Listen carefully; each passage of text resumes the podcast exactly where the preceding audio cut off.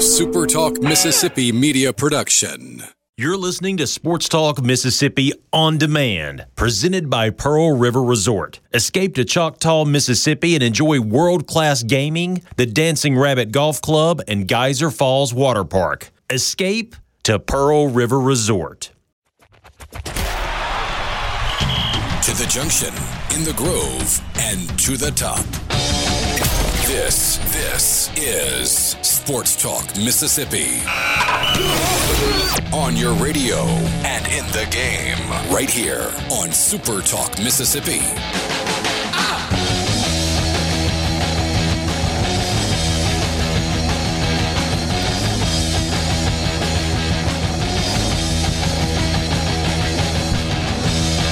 Sports Talk Mississippi with you Tuesday afternoon. Richard Cross, Michael Borky out again today, so we got Will East in for him, Brian Haydad and Brian Scott Rippey.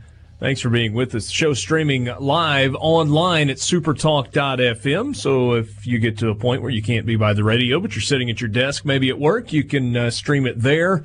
And of course, on the Supertalk live app. If you miss anything, you can always go back and listen to the show in podcast form or on demand at supertalk.fm. Thanks for being with us. C Spire text line is open 601 879 4395. 601 879 4395. I told Will just a, a couple of minutes ago. It was kind of working on putting the show together and trying to kind of figure out what direction we would go. And it was like, well, there's some stuff here and some stuff there. And then, boom, about an hour and a half ago, two or three really big stories pop up um, uh, two really big kind of national stories, and then one. Uh, I don't know if it's a story, just kind of a release, and gives you a, a little bit of an idea of what is coming up. So Vanderbilt athletics director Malcolm Turner has technically resigned. I think Vanderbilt is probably being kind and allowing uh, Malcolm Turner. Did I say David Turner? Malcolm Turner is what I meant. You said Malcolm. Okay, I got it right then. Uh, being nice and letting him say he's stepping down uh, he was shown the door. And Teresa Walker from the Associated Press, based in Nashville, will join us a little later this afternoon. Try and get a little bit more understanding of what was going on in Vanderbilt. I will tell you this. Hey, Dad, I've, I've been on kind of, uh, it's like the Vanderbilt train as, as far as television stuff goes. Um, yeah. I've had them four times already this year, and I think I've got them four more in the next six weeks. So eight Vanderbilt games. I've been around Nashville and that program, and there's been a weird vibe around that program. Uh, in talking with Jerry Stackhouse, uh, Malcolm Turner, when he was hired, it was a little curious because he had no college athletics director experience. Uh, he had been a professional sports guy, been the president of the G League. You know, he comes in he fires Bryce Drew. He hires Jerry Stackhouse, who had won a championship in the G League a couple of years ago. Obviously, there was a relationship there. Um, we'll see how that's going to go long term or how long term it goes. But he also extended Derek Mason, and that's not what Vanderbilt fans wanted from a football standpoint, but gave kind of a, a glowing recommendation there. So a little bit of tumult on West End trying to figure out where Vandy is headed going forward. I saw something today that when uh, was it David Williams was the previous athletic director yes. left behind a seventeen million dollar rainy day fund and it is gone. Yep. There was uh, I don't know that I've How? seen this particular reference, but uh, have had people say spending money like a drunken sailor. Um, well, they are the Commodores. Indeed, indeed. So uh, perhaps that is uh, that's fitting. Sounds like a fun activity. What? Spending money like a drunken sailor. Blowing seventeen million dollars in the course of a year. I could do it if you asked me to. Yeah, I uh, I understand. I could do it in a month if I tried. Yeah, I was hard. about to say, try a week, buddy. Yeah, that would be impressive to spend seventeen million in a week. If it didn't include like massive real estate transactions or buying a plane or something like that. Yeah, Like just frivolously spending Like- seventeen million dollars in seven like days. the Brewster's Million thing. You, you have to spend the money and you can't have anything left over at the end of it. Can you have things? If that, if I recall that movie correctly, he couldn't have anything. He had to be penniless and destitute again at the end of it. I think that's a good point. There you go. Uh, you got the exact same reference on the C Spire text line 601 879 4395. He was pulling a Brewster's Millions. There you go. What was the premise there? That he was supposed to give money He- away? He- had to give it all away. It was you. He gave, I don't remember the, the numbers, but he inherited a certain amount. He had to give it all away in 30 days, and then if he did that, he got a much larger amount that he could keep. Gotcha. Gotcha. Um, so that story's happening. Also, you got the news that on the eve of the February edition of National Signing Day, Mark Dantonio is stepping down as head coach. You read the statement, and he says, you know, just uh, my family's had to sacrifice, and it's time for me to put my family first, and blah blah blah. Um, timing a little curious in that again, National Signing Day is tomorrow, and beyond National Signing Day being tomorrow, a couple of weeks ago, he received a 4.3 million dollar retention bonus because he was still on staff. And oh, by the way, yesterday there was a lawsuit that came out detailing NCAA violations, or as part of an ongoing lawsuit, but uh, some more information became public. Kind of a yucky situation, and has felt for a while like Michigan State was at a spot where they needed to press reset with their football program and their football coach. I just don't know that February 4th is the time that you're really excited about having to press the reset button. Day before signing day, no big deal. Not, not like that's you know important. I hope the December you know- signing period was good to Michigan State. You know that happened in this state many many years ago, right? Yeah. The, you do? Wait, say that again. You know that happened in this state many many years ago. The day before National Signing Day? Mississippi State fired Coach Paul Davis after the '66 season on signing day. Really? Yeah, and uh, What happened to the class ranking? Looking at the 247.com rankings here. But uh, as you can imagine, I mean, Mississippi State was in disarray for, for years after that. It took until Bob Tyler came in until they uh, they were they were back to them, their, any kind of winning ways. Tom says on Brewster's Millions, he had to spend $30 million in 30 days and have nothing to show for it. If he pulled that off, he got 300 million. There you go. There you go. Give it a shot, man. I don't know if we can pull it off or not, but uh, certainly we give it a shot. I'm willing to try. Yeah. I mean, doesn't it feel like charitable donations would be the easy way to go about doing Well, that? as as Chris from Oxford says, he could only give away ten percent. He had to spend the rest, but have nothing to show for it. That's something a weekend in Vegas couldn't cure, though.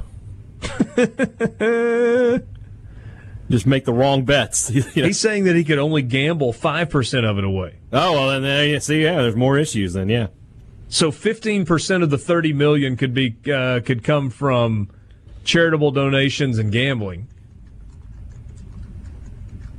I got to go back and watch that movie. It's been a really long time. Did he pull it off?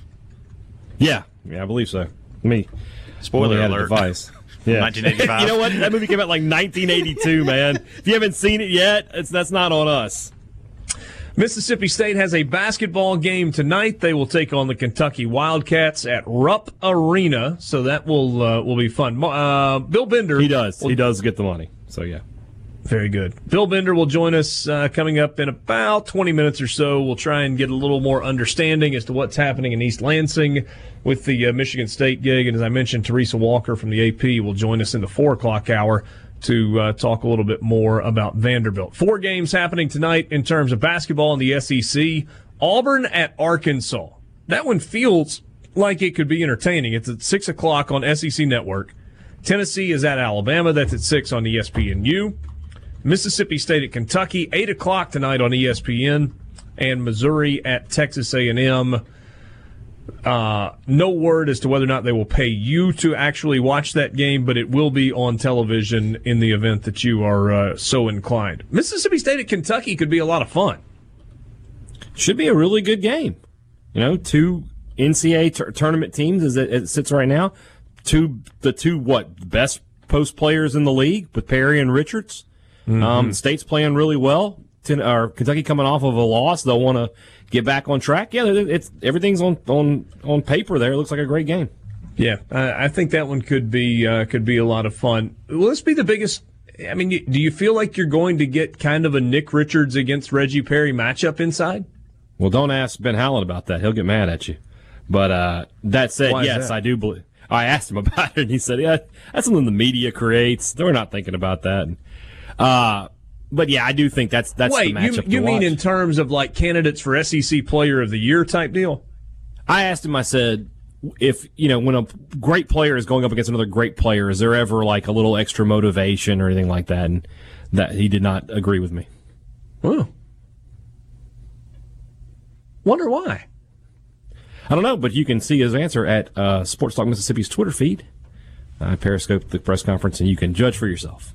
Yeah, no, I, but but you you get why I'm asking the question because No, I- you know yeah. typically you you would I mean, am I think supposed to believe that when Kobe was playing LeBron, he didn't, you know, have a little extra juice? No, come on. I would think if you're a competitor, you really get excited about that type of matchup.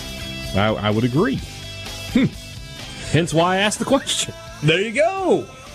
Ben Howland thought you were a moron. Yeah, it's not the first time. Sports Talk Mississippi, just getting uh, just getting started with you this afternoon. Let's dive into uh, into these big stories and kind of uh, start to peel back the layers of the onion a little bit on uh, on Vanderbilt, on Michigan State, on this basketball game tonight with Kentucky and Mississippi State, and more. It is Sports Talk Mississippi. We'll take a quick timeout and be right back.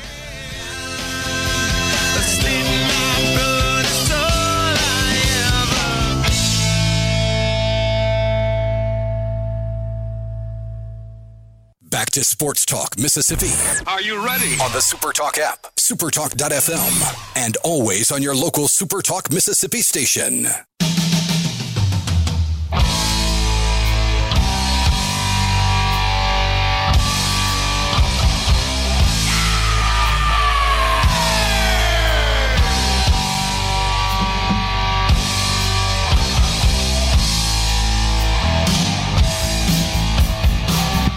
Sports Talk Mississippi with you. I can't help but ask this question right now. I, I know I said we'd jump into uh, some of those big stories, but I was really fascinated by the uh, the question from Lynn in Pontotoc, and I'm trying to kind of think my way through it, and I think that's the reason that it stuck with me.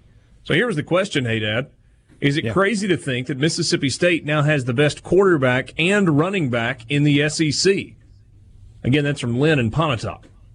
We t- I think you may have you been were out the day we we talked about this one one day a few weeks ago when the Costello name first popped up, and you know just on paper, I mean this is the guy who was the leading returning rusher in the SEC for the regular season, and you've got a quarterback who's thrown for over six thousand career yards, so that's going to be more than anybody else has uh, in the SEC right now. Maybe Kellen Mond is close. I don't know off the top of my head, but I don't I don't know off the top of my head who Texas A&M's running back is. I mean.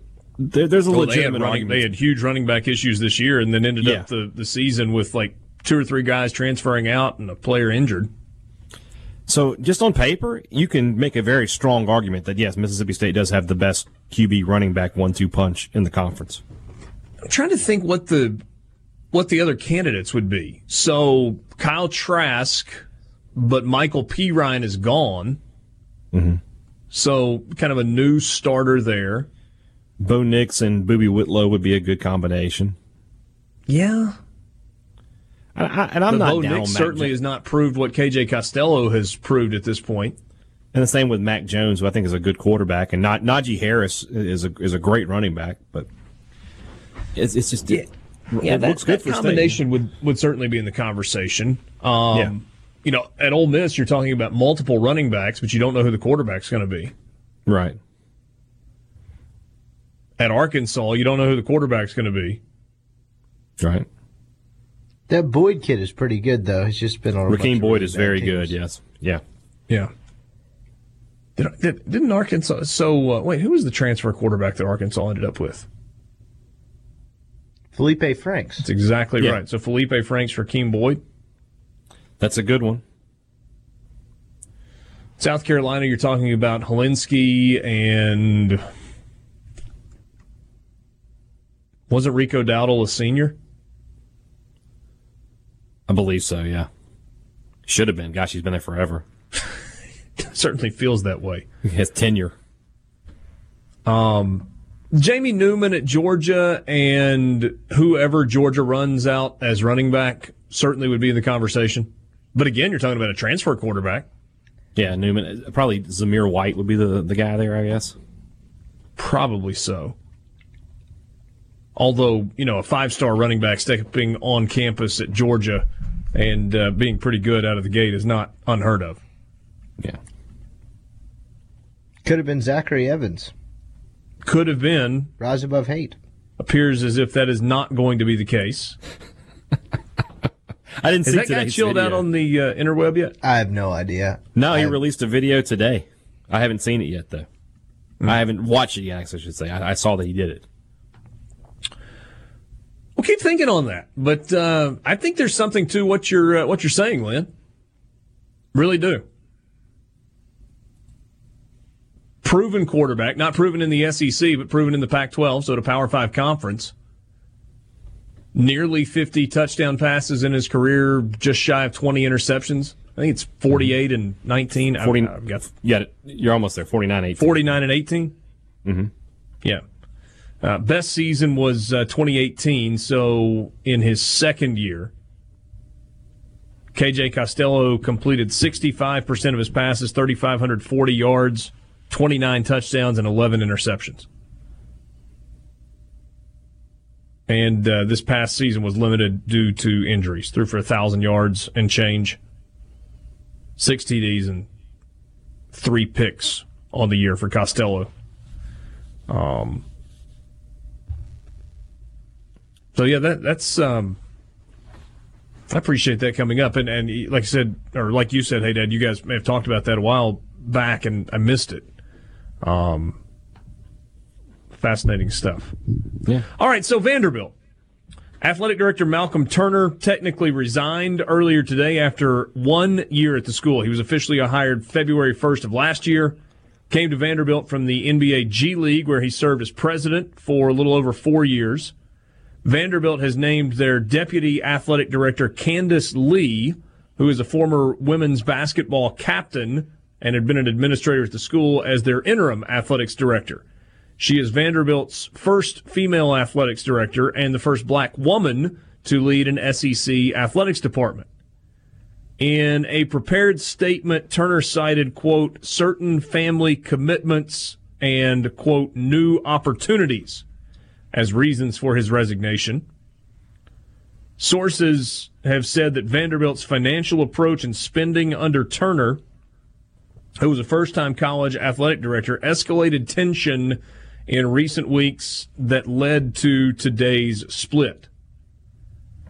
Think about what he pulled off in a year.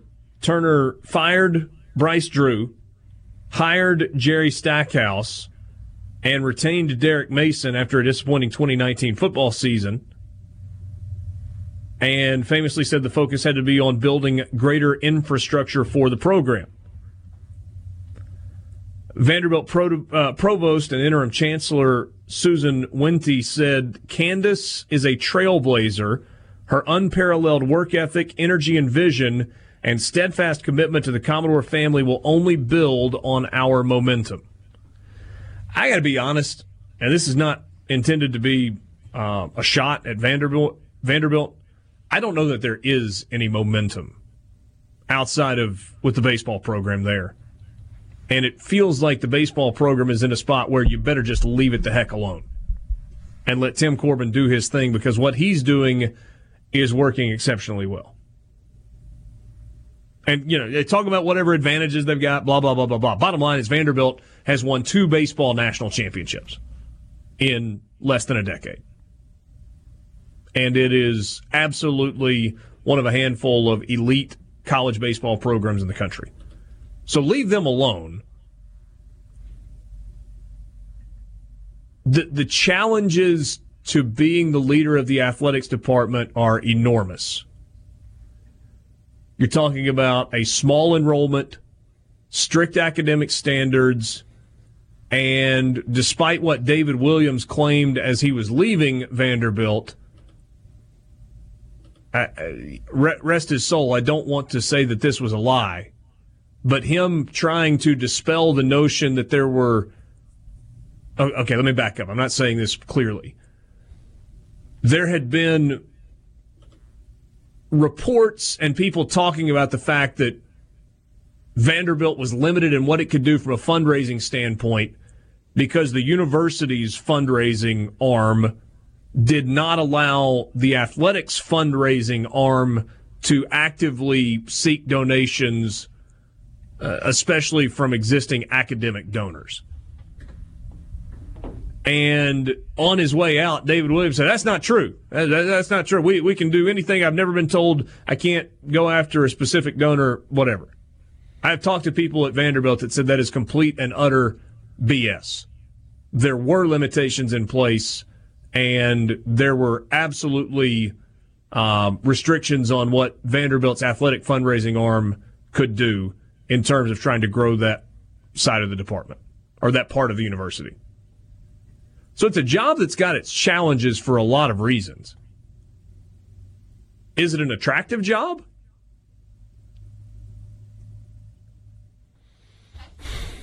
It's it's yes and no. You know, it's it, it's an SEC school. You got a large endowment. You should have money to work with. Most of your pure sports are, are competitive. I mean, men's basketball, I, event- I feel will eventually get back to being competitive again. Mm-hmm. But you do have the uh, the problem that you know you don't have football carrying you the way it does everywhere else. Now you're certainly getting the money from the SEC network and everything, but there's not a whole lot beyond that for Vanderbilt. So I think it's an attractive job, but I wouldn't say it's it's you know a ten out of ten by any stretch of the imagination. Rippy, do you think it's an attractive job? Vanderbilt? Yeah, the AD job. I mean, it's an SEC AD job, sure. But with all the limitations that are in place, whether whether they are artificial or real. I guess from the aspect, if you hire good people, it'll probably get noticed more. Yeah. I think it's a spot where it could be a good job if the university allows the athletics department to function the way the other 13 athletics departments function in the league. You got to be allowed to go out and raise money. You, you've got to allow an athletics director to come in and sell a vision for a new football stadium and go raise money to build a new football stadium and make it attractive. I don't think there's any reason you couldn't do that. Given the the booming, crazy booming economy in Nashville, that doesn't seem like it's crazy, and it certainly doesn't seem like too much to ask. But if you couldn't get that assurance going into that job, and it feels like you're just going into it with two hands tied behind your back. Back to the sports. This is Sports Talk Mississippi. Sounds good. Talk Mississippi.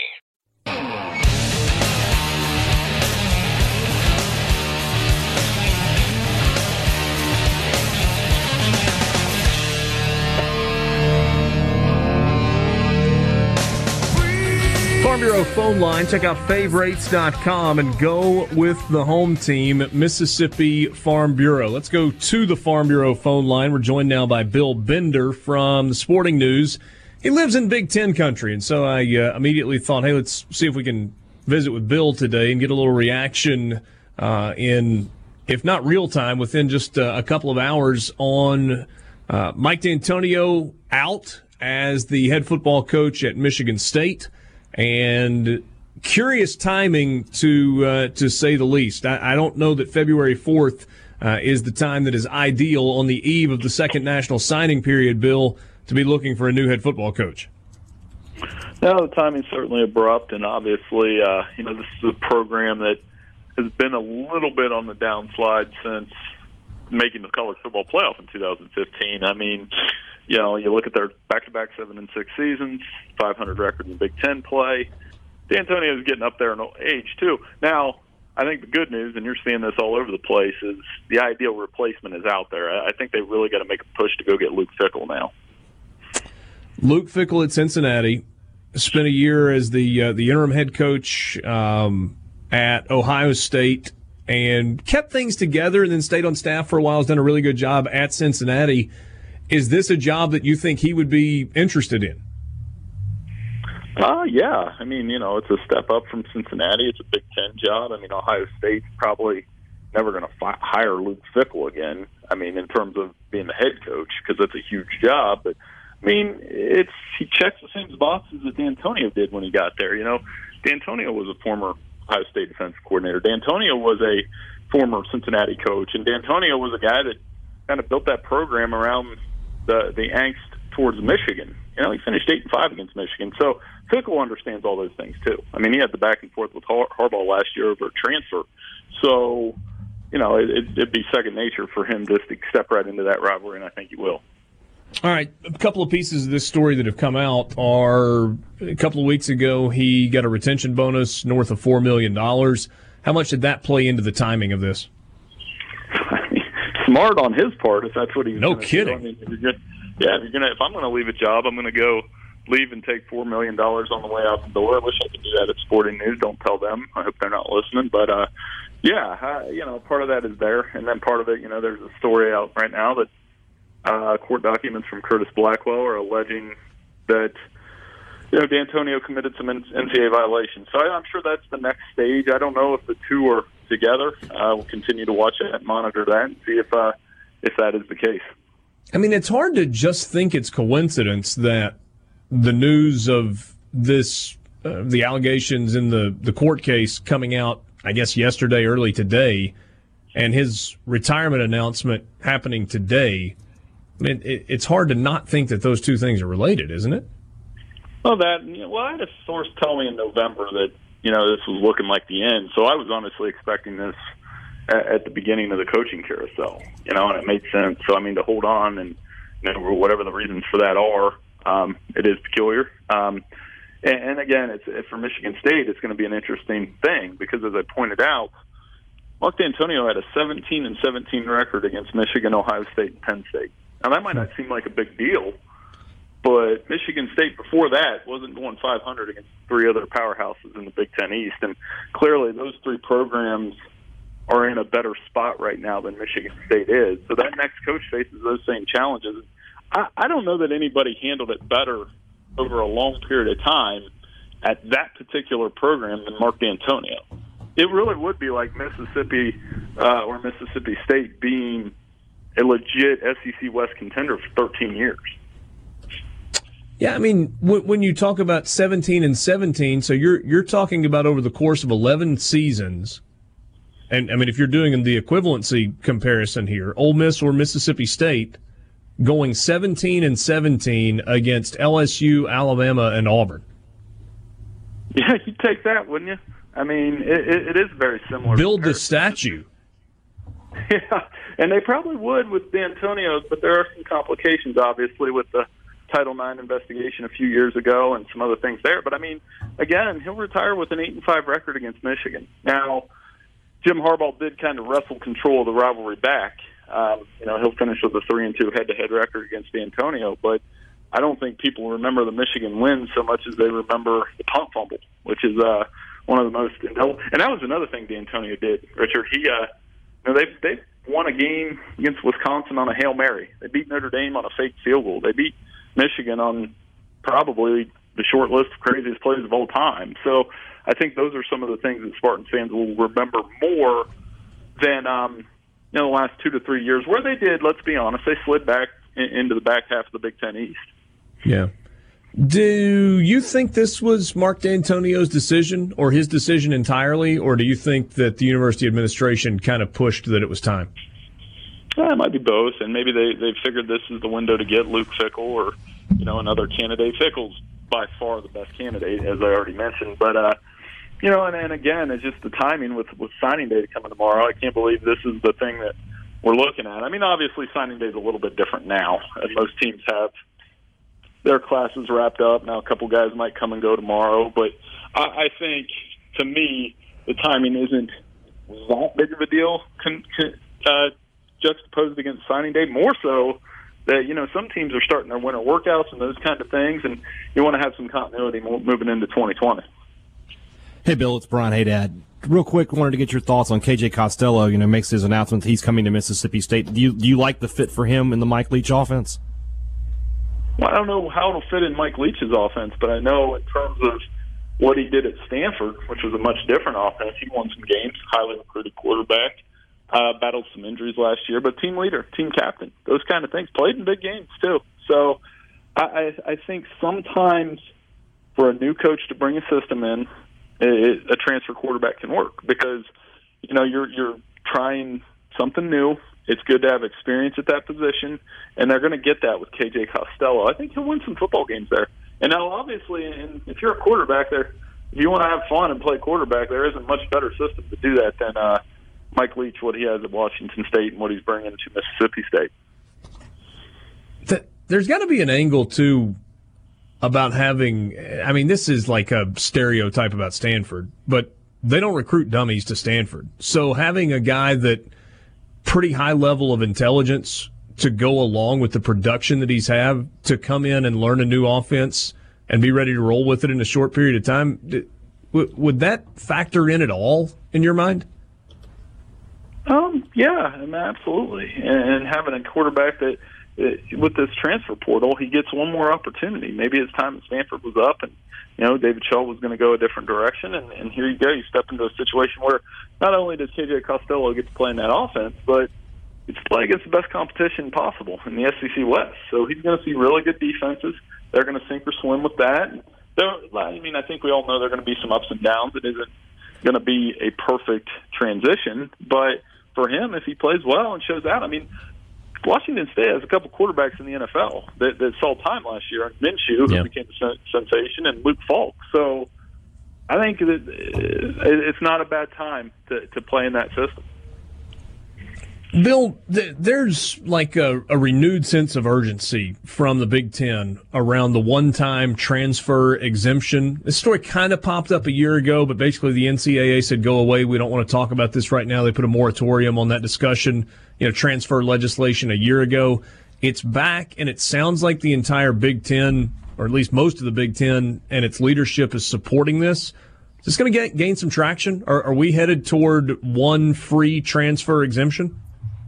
I think we'll get there eventually. I don't know how quickly, but uh, Big Ten's taking the lead on that. Dennis Dodd did a nice job reporting that last week, and I think they should do it. I mean, I'm all in favor of it just because the way I would do it is, yeah, you transfer once, whether it's a graduate transfer, or a regular transfer, uh, whatever other kind of transfer you can be, uh, medical hardship waiver, whatever. And, and then if it were me, I would make it virtually impossible to get that second one. You know, unless it's extreme special circumstances because that way it ensures that they if you're going to use your one transfer you do it wisely i think we live in a different time now where you know athletes are there for three years and, and you want to get the most out of your time there and at the same time nobody wants to wait anymore yeah i think it's a fair compromise and i look for the ncaa i don't know if it'll happen overnight but i think that's something that's going to happen sooner rather than later do you think that ultimately you could could do what you're saying? Look, you got one freebie. Use it wisely. There is no exception to the rule on a second transfer. We'll let you be on scholarship if you transfer a second time, but there is no path to immediate eligibility on a second transfer. I think that's the way to do it. Just because, again, people that are worried about everybody's going to transfer if you get one free one, I think it would actually encourage student athletes to use that transfer wisely, so to speak. If you've got one free one, you're going to use it. It's it's not like golf where I might take more than one mulligan occasionally. I guess, uh, but on the uh, on the NCAA front, yeah, if you have one, I, I think it would encourage athletes to be smarter about their decisions, both where they go to school, when they go to school, and uh, if they decide to change schools. A lot happening on February 4th. I'm not sure at lunchtime we realized that was going to be the case today, but uh, it's turned into a busy afternoon. Bill, really appreciate uh, your time. We'll catch you soon, my friend. Hey, no problem. Thanks for having me on. That's uh, Bill Bender from the Sporting News with us on the Farm Bureau phone line. Check out favorites.com and go with the home team. We will be right back.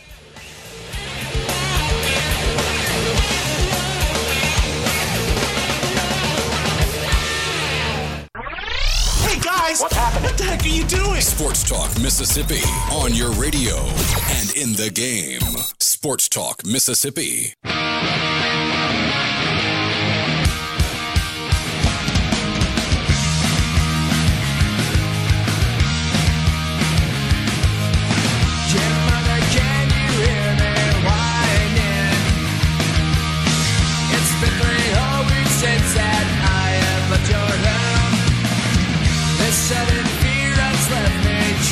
Sports Talk Mississippi with you Tuesday afternoon. Richard Cross, Michael Borky's out. Got Will East in for him. Brian Scott Rippey and Brian Haydad. Baseball news. We are getting close, by the way. 10 days until opening day.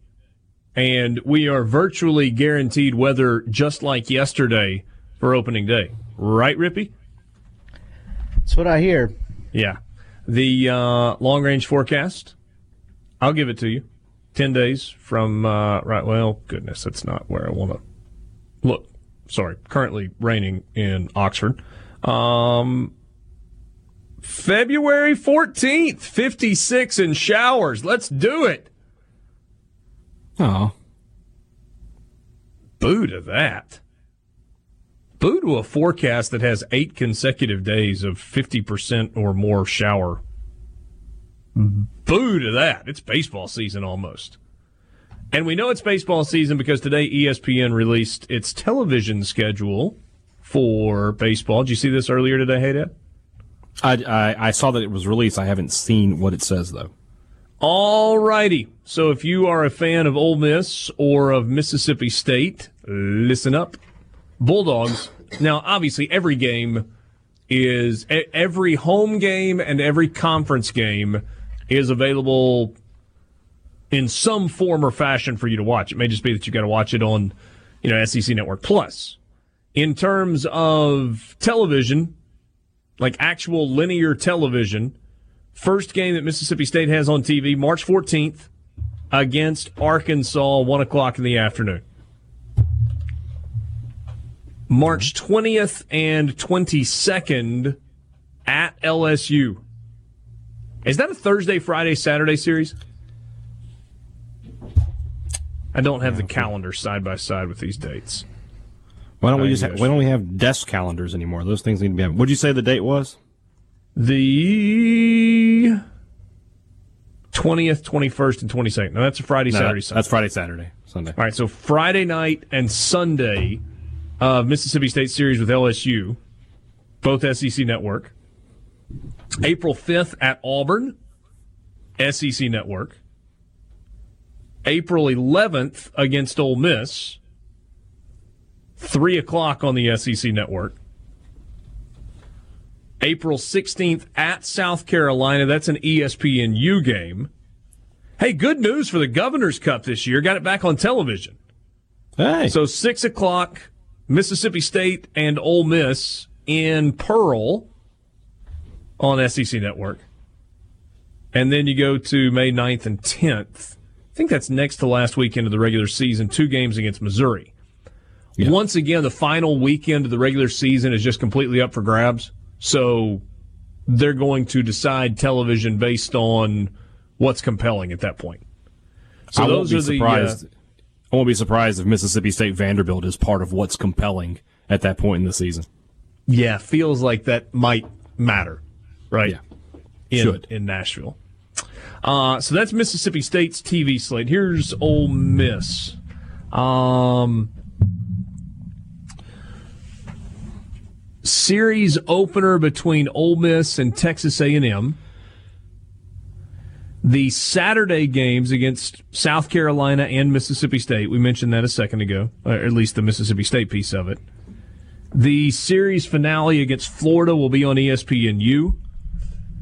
May 9th, Ole Miss will host Auburn at 8 o'clock Central Time on a Saturday night in Oxford. That could be fun. A little late night start. And Governor's Cup, we mentioned also Ole Miss's midweek game against North Alabama. Revenge game. Revenge game indeed. Uh, 2020 slate for Ole Miss features 32 games against teams that qualified for the NCAA tournament last year. Six. 16 games against teams that went to the College World Series last year. Yeah, I I guess one note that stuck out from this it's let me make sure I have this right.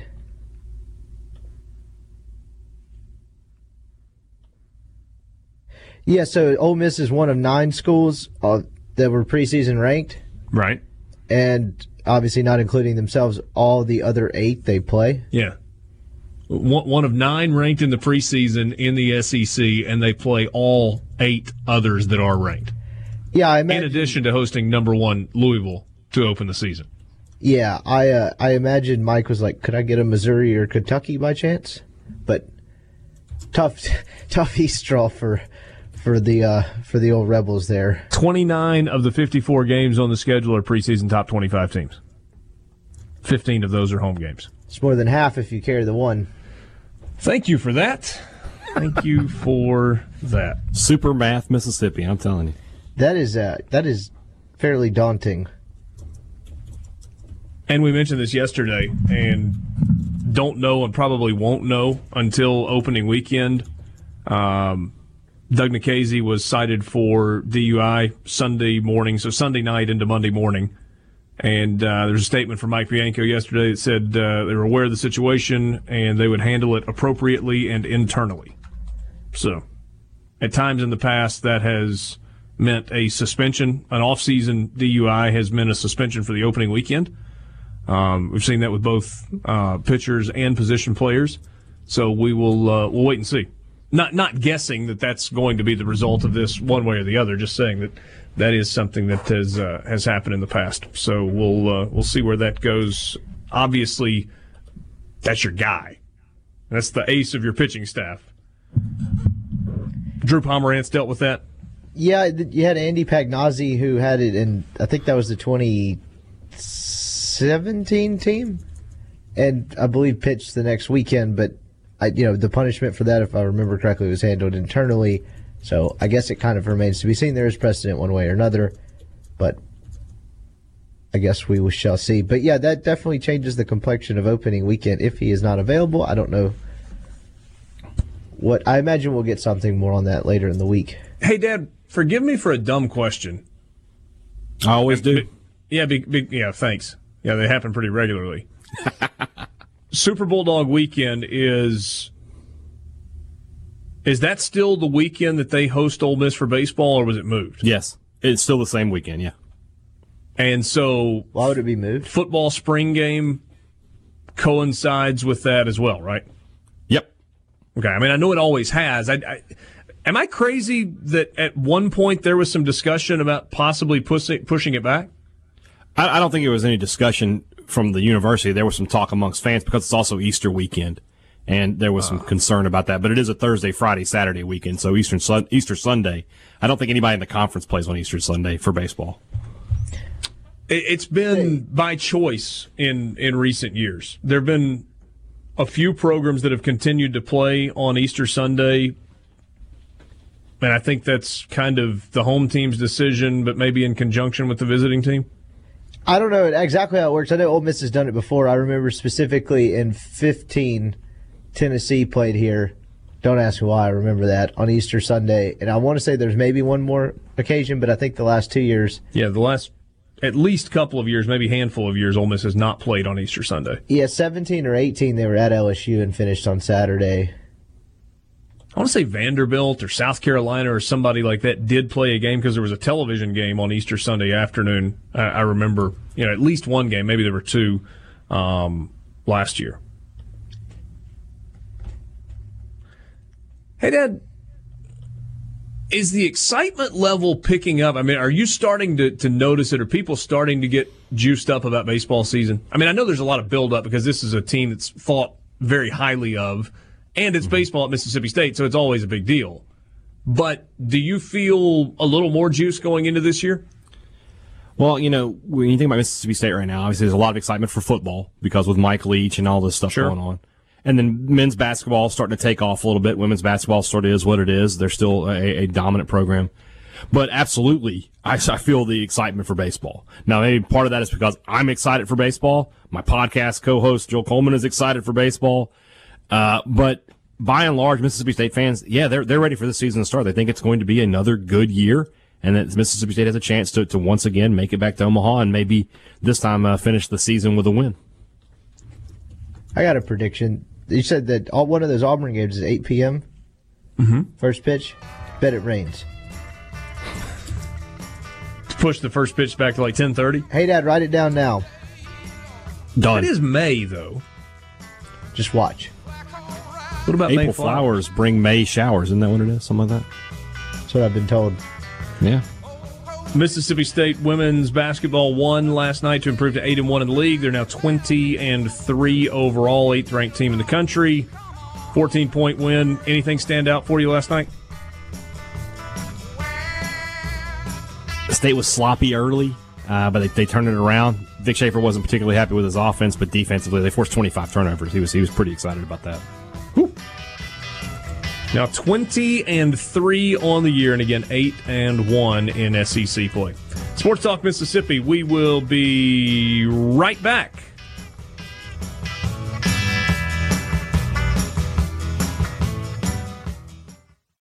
I can't believe what I'm hearing. This is Sports Talk Mississippi. Right here on Super Talk Mississippi.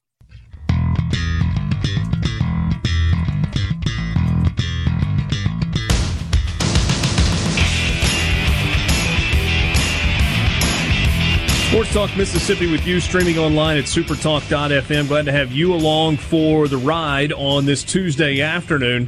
Time for us to go to the Farm Bureau phone line. Check out favorites.com and go with the home team, Mississippi Farm Bureau. Teresa Walker uh, covers a lot of things in the state of Tennessee for the Associated Press, including Vanderbilt uh, athletics. She is based in Nashville, and uh, I'm hopeful that uh, she can shed a little bit of light on what's going on uh, there on West End. So earlier today, Teresa, the news comes out that Malcolm Turner is out as athletics director at Vanderbilt. He had been on the job just a hair over a year. I think officially hired February 1st, um, one year ago.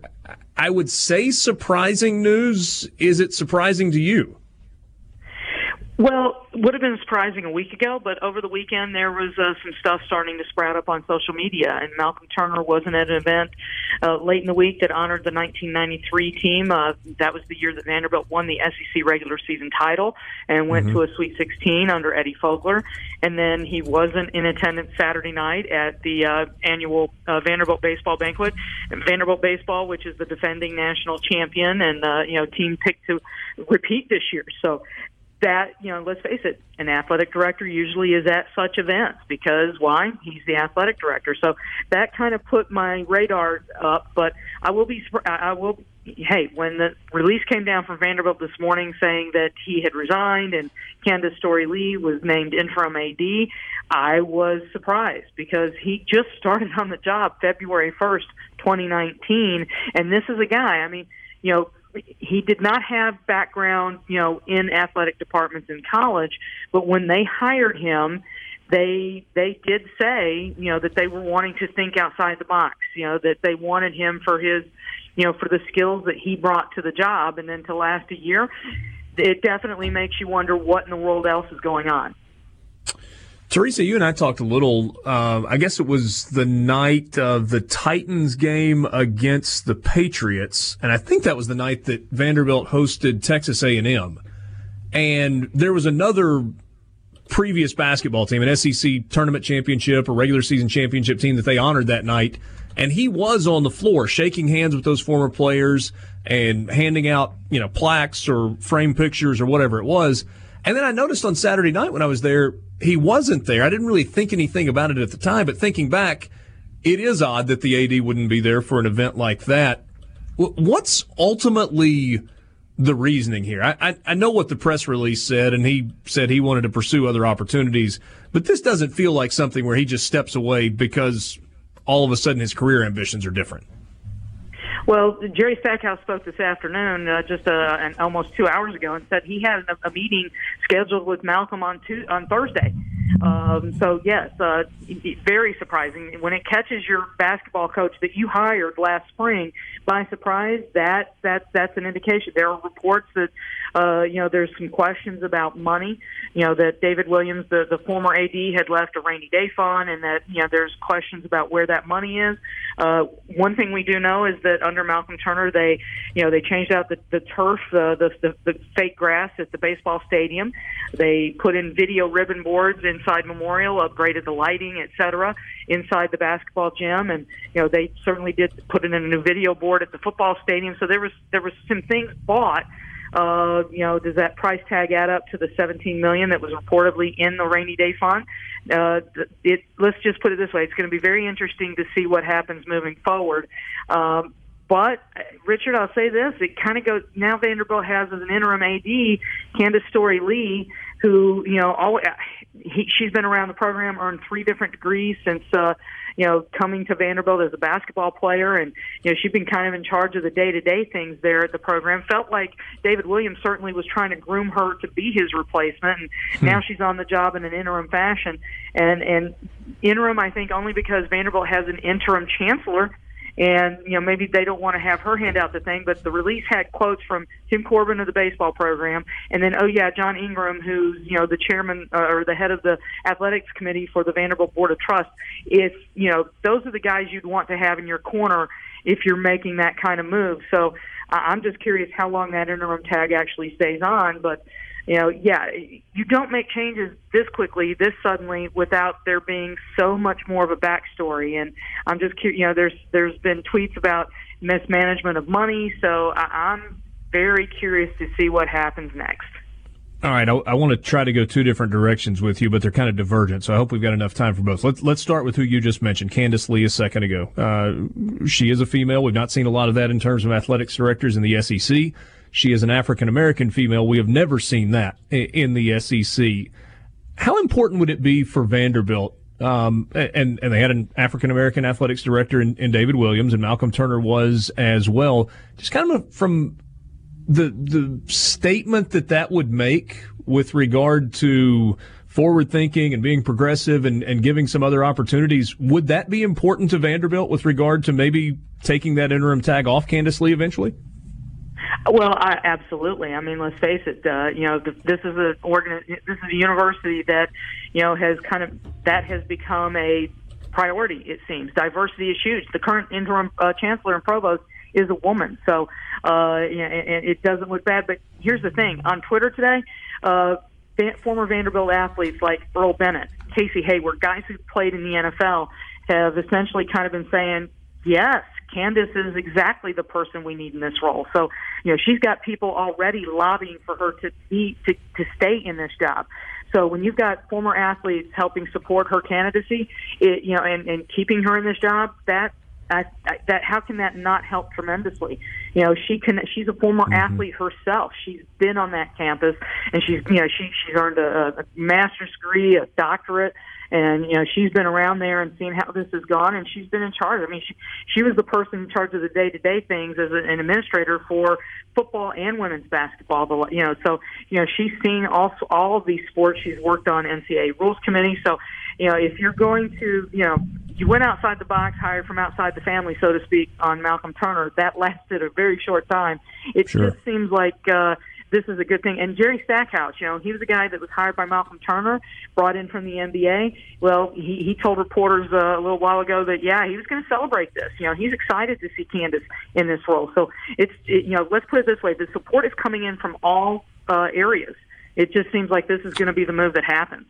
And, and interestingly enough, Jerry Stackhouse has got a couple of females that are on his staff, and it's not token positions; it's positions that where he relies heavily on those. Teresa Walker from the Associated Press joining us from Nashville. We're talking about uh, Malcolm Turner stepping down or being fired, depending on how you want to look at it, uh, as athletics director at Vanderbilt. All right, this may be the more complicated answer. We've got two or three minutes left. Um, b- because it's a private institution, Vanderbilt doesn't make its finances public, and obviously there's a tall hill to climb when you're in the SEC, but there's also expectations because you're getting a lot of money from the conference. How much do we think Vanderbilt's athletics budget is? And is there money there, or are there restrictions that are in place that cause there not to be money there for Vanderbilt to make a commitment to build a new football stadium, to compete at the highest level in the SEC? Oh, those are great questions, uh, and that's the challenge. Uh, we get uh, the report that they have to file as a nonprofit to the federal government, but when we get it, it's a couple years late. You know, so I think the 2017 version is available right now, so we can okay. see what you know who the highest paid employees are. You know, Derek Mason in football is among one of those categories. Kevin Stallings was right up there as well before he he he left. David Williams was one of the most highest paid guys in, in college athletics. Because he was doing two or three jobs before they uh, took a couple off his plate, and he was mostly just a law professor and no longer general counsel for the entire university. So, uh, but let's face it, you know, you look at the, the facilities, football stadiums, last major renovation, 1981. Uh, mm. You know that that's you know that's dog years compared to everybody else. I mean, in the NF, in the SEC, you have to be constantly updating. I mean, you know, Tennessee's got a project going underway. I think Georgia's finally getting an indoor athletic facility. That's that's the one thing Vanderbilt does have. That was built during the days of James Franklin. So, right. uh, you look at the facilities; it's easy to see. There's money that could be put in. You know, the forty-four million dollars that they got from the SEC this time around you know, are they using it to pay just the scholarships? That that's a question that's also asked. So, uh, you know, could they put in more? Absolutely. And the one thing they've made very clear is they want to have the the the donations, the fundraising done before they commit to things. It's really fascinating. To me, that's the biggest question going forward. And now, maybe if, if Candice Lee is the hire, that's not a, a conversation that has to happen. But if you were going to go into a national search, if I'm looking at that job, I want to know if I've got the ability to go out and do the things that need to be done to um, try and make it uh, a competitive program. Teresa, really appreciate your insight today. Great, great stuff this afternoon. Thanks so much. My pleasure. Thank you so much. That's Teresa Walker from the uh, the Associated Press. She knows Vanderbilt well. They're uh, in Nashville. Has covered the program, all of the different sports. That's fascinating stuff um, to me. Uh, could we be looking at the, the first African American female as an athletics director in the SEC? Sounds like that is a very real possibility but it's not a hire that's based on trying to garner attention or win a press conference. Sounds like Candice Lee is incredibly qualified and has kind of paid her dues to get to that point. We'll see where it goes in Nashville. Sports Talk Mississippi. We'll be right back.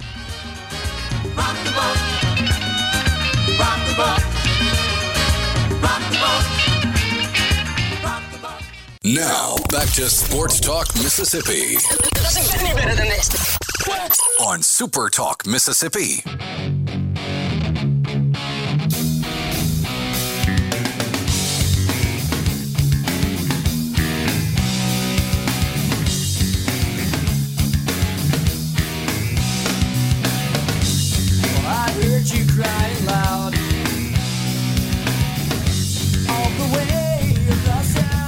Back with you on Sports Talk Mississippi on this Tuesday afternoon. Richard Cross, Brian Scott Rippey, Brian Haydad, Will East, in for Michael Borky. Rippey, is there anything that Teresa said in terms of kind of what they're dealing with at Vanderbilt that struck a chord with you or really stood out? Not particularly. The 17 million rainy day fund and there being questions surrounding that is pretty interesting. Yeah. Like in terms of like how it was spent. What exactly does that mean? You know, she she mentioned some of the improvements that had happened with facilities at Vanderbilt, and you could look around and go, "Well, doggone it, somebody finally spent some money because they needed improvement in facilities. They got a new video board. They've juiced up Memorial Gym, which is the oldest gymnasium in the SEC, and it's not even close. And the baseball team just won a national championship, so if they need new turf, go put in new turf. I mean, hey, Dad, when when you look around the facilities at Vanderbilt, I don't know where the money has been going because it hasn't been yeah. going into those. I always wonder sometimes, especially a school like Vanderbilt, which isn't paying big money to coaches or anything like that. Like, what are you doing with your money? Is it just sitting there accumulating interest? And I'm not. I'm not saying you got to go out and spend you know 20 million a year, but you got stuff that needs to be fixed. Fix it, you know, and try to try to present yourself as an SEC school at least. Yeah, I mean, I would say that across the board, Vanderbilt's coaching salaries are slightly lower than maybe the SEC, their SEC counterparts, but they're certainly well, well above the national average. I mean, Derek Mason's making three and a half million or so dollars coach football at Vanderbilt. I'm sure Stackhouse is making a couple of million to be the basketball coach. Tim Corbin's the highest paid baseball coach in America. He's making over two million dollars. He's won two national championships, though. Yeah. I don't know about return on an investment in terms of program being in the black versus being in the red. I'm sure the program's in the red because it's a 3,000 seat stadium. Yeah. Um, It's not like they continue and, to and you don't have the luxury boxes and all that good stuff. But it's a great product. And as they continue to put high draft picks into the, into MLB, those players will, I would imagine, return some of that money into the program, and, and you know, it becomes sort of a self fulfilling prophecy. I'm not saying that somebody's going to give them 20 million, but Yeah. you know, there's there's pieces here and there. Yeah, maybe so. Um, I mean, obviously, it costs money to run a program at a really high level. Yeah. But but Vanderbilt has either the largest or the second largest endowment in the SEC. It may be smaller than Texas A&M's. I, I don't remember. Their focus has just never been on athletic spending. And unless you get a, unless you get like a almost a paradigm shift at the top of the university from a leadership standpoint, where somebody says, we can be excellent at both. We don't have we don't have to take a backseat to anyone academically, but we're going to spend what it takes. We're going to reallocate some resources and focus on becoming better athletically. Unless you get that from a president or chancellor, or board of trustees or however they're set up governmentally there, then nothing's going to change. Right. Is is, Yeah, is that pockets a, of a- success, but not sustained. is is having success at Vanderbilt the way people have had success at Duke, Northwestern, Stanford? Is it is it feasible? Is it possible? Yes. And I'm talking about like football. No, no. I yeah, I understand what you're saying. Um, Yeah. th- I would say the answer is yes, but you got to do it a little bit differently. Yeah, there's no doubt. I mean, it it, it is it is not coincidental that Vanderbilt relaxed its admission requirements a little for football when James Franklin was there, and he won nine games in back-to-back seasons. But they also had really embarrassing off-the-field issues. Now, I would I would tell you that that does not that, that that's not necessarily two plus two equals four. I, I don't think that just because you relax your admission standards and maybe you take a chance on a player or two or three or five that you wouldn't traditionally take a chance on, that that means you all of a sudden have a rape culture. I think that has more to do with the guy who's in charge of the program. Just because somebody is academically maybe they, they don't qualify for Vanderbilt right now doesn't mean they're a terrible person. I mean, right? I mean, you could be top ten percent of your class at any high school in America and maybe not get into Vanderbilt. That's true. You know, So, uh, anyway, I, I, I don't know ultimately what we, you do with that. Uh, It certainly is a job that has its challenges. If they don't make some changes, then nothing will change. If they do make some changes, then they got a chance to have some more success and some sustained success in football. Is I mean Vanderbilt's not ever going to be a contender to win the East on a year in year out basis. I don't know that Vanderbilt's ever going to get to the college football playoff. But Vanderbilt having a successful run comparable to what Stanford had, that's not that's not too much to ask. Stanford built a new football stadium not too terribly long ago, a decade or so I mean, ago. could Vanderbilt? Is there a scenario where Vanderbilt is the third best team in the East in football? You know, they're they're probably never going to be ahead of Georgia and Florida. In a given But- year, yes, but not Yeah. consistently. Could they consistently be like a? Could they? con- I guess sort of James Franklin sort of showed that they could be, but a consistent seven, eight win, jump up to nine every now and then kind of team. Mean, So you you're saying- schedule four or five. Yeah, I mean, you should. They should. They, I think Vanderbilt can be. in- I think the East has a bunch of teams that can say we should be beating this other team. Kentucky can say we should be beating Vanderbilt and South Carolina and Missouri. Vanderbilt can say that about so on and so forth. Because those games aren't. But, but not- hey, think, playing about, Alabama. think about the question not- you just asked, though. Okay, the question you just asked is: Is it reasonable for Vanderbilt to expect the same results that Ole Miss and Mississippi State we've talked about Yeah. should expect. And That's what you're I think- asking. I think, yeah, you're not wrong. You know, State is, you know, State and Ole Miss look at the schedule and they say, okay, probably not going to beat Alabama, probably not going to beat LSU in a given year. You know, and see what happens with Auburn. But the rest of the games should be, you know, toss ups. And I include Texas A&M in that for Mississippi State. They've had success against them. So You know, is Ole for Miss. Ole Miss. Yeah, so is Ole Miss. So, you know, there's there's opportunities there. Yeah.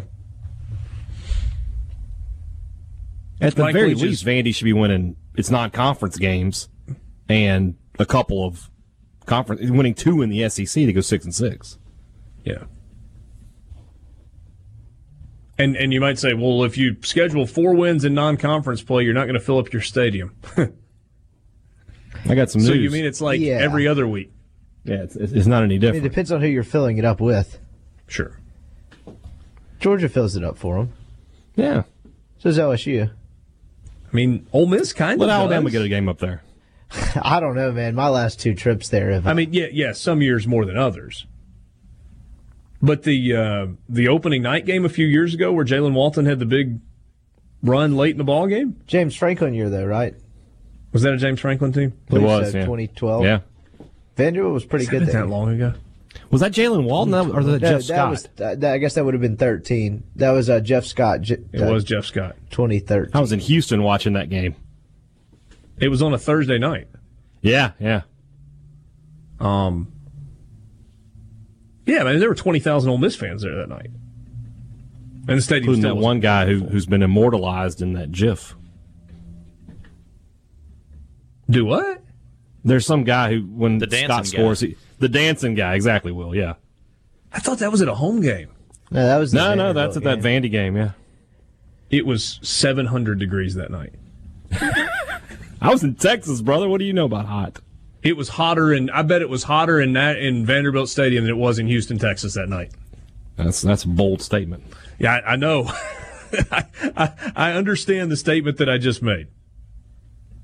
Mike Leach has completely finalized his coaching staff. We told you that yesterday. He did so with the uh, the final hire on the defensive side of the ball, with Jason Washington coming in to coach safety. So we will recap when we come back. We'll look at the entire Mississippi State coaching staff and see what uh, what kind of stands out.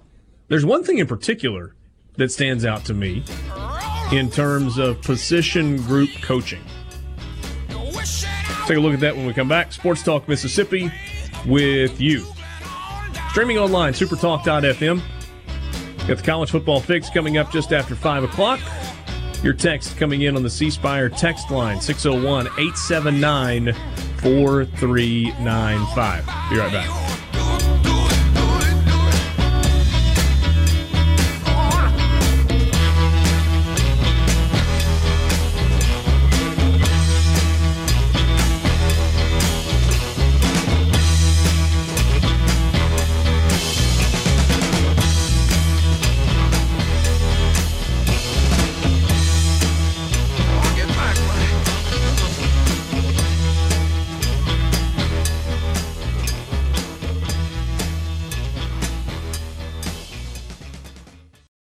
Sports Talk Mississippi.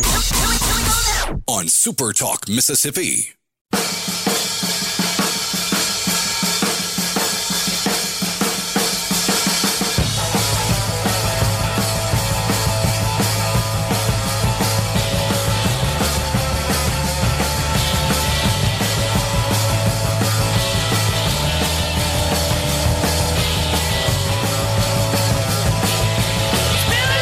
Southern Miss fan in Hattiesburg, and you would like to meet the Southern Miss baseball team. Tonight would be a good night. They are having a um, baseball event, the Brewskis Dugout Club event at Brewskis in Hattiesburg. It is from six until seven thirty. Free hot dogs. Team autographs. Event is open to the public. Hey, Dad, would you go for a free hot dog? I don't like hot dogs, so no. Would you go for a free autograph? From the USM baseball team? Yes, of course you would. Sure, why not? To the top. Fun way to spend Tuesday evening. Uh, yes. You don't Ryan like hot Brown, our buddy at I don't like Say hot what? dogs. You know, you know what those are made of? I can't say it on the air. Shut up, hey Dad. Ryan Brown from Jockson Birmingham on Twitter. This is in response to another tweet. CNN reporting 62% of Iowa caucus results from all 99 counties. I can't say his name. Pete from South Bend. What's his last name? Buttigieg. Go ahead and nail it. Hey, Dad. Is that right? I don't know what it is. Buttigieg? Is that right? Sure, sure. Whatever. Kwanzaa. Tw- he's at 26.9%. Sanders is at 25.1%. This is not political. I just love what Ryan Brown tweeted. If I'm Bernie Sanders, I go for two in the win. Don't kick the extra point. Go for two. All right. Um, I told you, Mississippi State's coaching staff is complete. There are a couple of things that fascinated me. So it's a 10 person coaching staff, but in terms of assistants, you've only got four on the offensive side. You got six on the defensive side. Obviously, Mike Leach is an offensive guy that kind of balances it out. So Eric, say it last name I'm pretty sure it's Millet. Malay is Yeah. the running backs coach. Mm-hmm. Mason Miller coaching the offensive line. Dave Nichol coaching inside receivers. Steve Spurrier Jr. outside receivers. So first of all, that's fascinating to me. There is no tight ends coach because well, Right. you don't really have tight ends. But you split the receivers into two. So you don't have a wide receivers coach. You've got one coach that's focused on slot receivers, inside receivers, and one that's focused on outside receivers. You ever I met don't know that I've Spurrier seen Jr.? that particular bake, uh, back, breakdown before. Yeah, I haven't. Have you ever met Spurrier Jr.? No, I have not. Buddy, he looks Dead ringer. exactly like his father. Does he sound like him? I haven't had a chance to talk to him yet. I, I'm looking forward to that. Just gonna pitch it around out there. Throw, throw the Budovich. ball around. Budovich is the apparent pronunciation. Buddha what? Budovich. There's no V in there. Yeah, well, Shashevsky doesn't exactly look like think Shashevsky either. I'm uh, disputing that. Uh, defensive side, Zach Arnett as the defensive coordinator. We talked about him yesterday. San Diego State, brief stint at uh, uh, brief stint in the office at Syracuse. Never an on the field coach uh, because they never played a game while he was there. He got a piece of cake for the hiring party. That's about it. Tony Hughes, associate head coach, and he's working with Nickelbacks.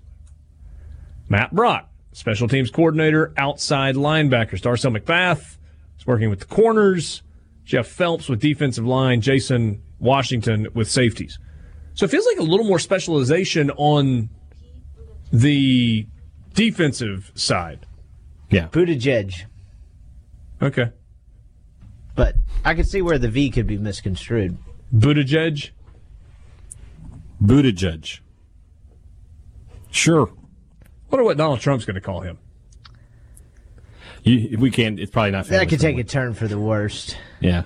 I mean, given that he is wont to use nicknames. Yes, he I is. saw the the newest one is uh, Mini Mike. Was that Bloomberg?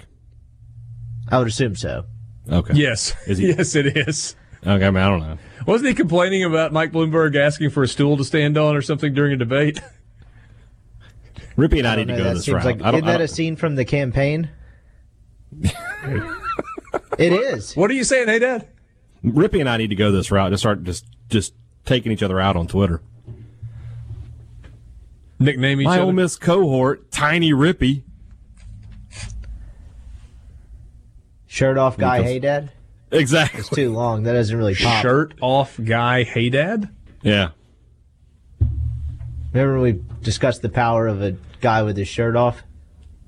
We did. Yeah. You said there was one at the pavilion the other night.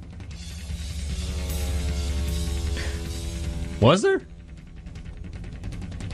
He Oh texted yeah, me and there said, was upper deck. A guy took it off and uh, briefly started waving it, and then, from my vantage point, was using it as a weapon on his buddies, who also couldn't decide whether they wanted to take it off or not. But most powerful man in the building was not on the court during that moment. I texted lot, or lot of tweeted, "Hey, Dad," self confidence. Did you take a picture? No, I, I mean, it's too far away. He was opposite side of the court. I just watched in awe. Sports Talk Mississippi. College football fix is coming up next. Bunch to get to in the 5 o'clock hour with you. It's Sports Talk Mississippi.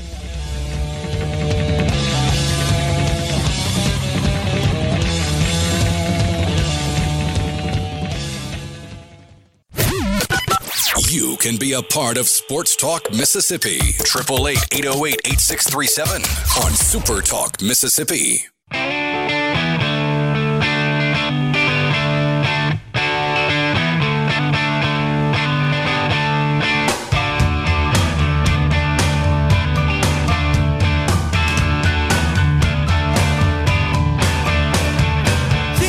Just after 5 o'clock on this Tuesday afternoon, a rainy Tuesday in much of the state of Mississippi. We're glad to have you along. Richard Cross, Brian Scott Rippey, Brian Haydad, Will East in today for Michael Borky. Thanks for being with us. C Spire text line is open to you. The number is 601 879 4395. Mississippi's future can't wait. From our kids to our economy, everything's on the line when it comes to computer science education in our schools. That's why C Spire is working with state leaders on a bill that will call for every school to teach computer science. Join C Spire in the fight by texting FUTURE to 50457 or visit ourmsfuture.com. The time is now, Mississippi. That's from C Spire. C Spire, customer inspired. It's time right now for the college football fix.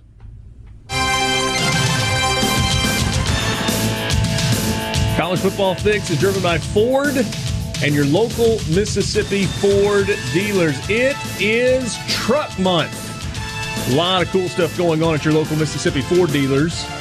Check out the F Series.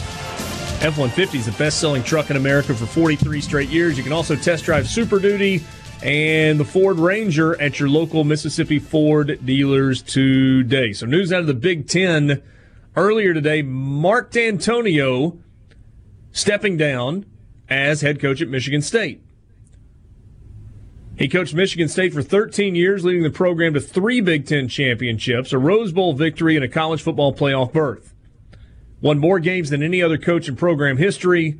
The past few years have been marred by controversy. In a release today, Dantonio said, quote, after much reflection and discussion with my family, I feel that it is now time for a change as we enter into a new decade of Michigan State football. I will miss it all, but feel the sacrifices that I have made away from my family must now become my priority at this time in my life. Close quote. Press conference is coming up in East Lansing in about 20 minutes.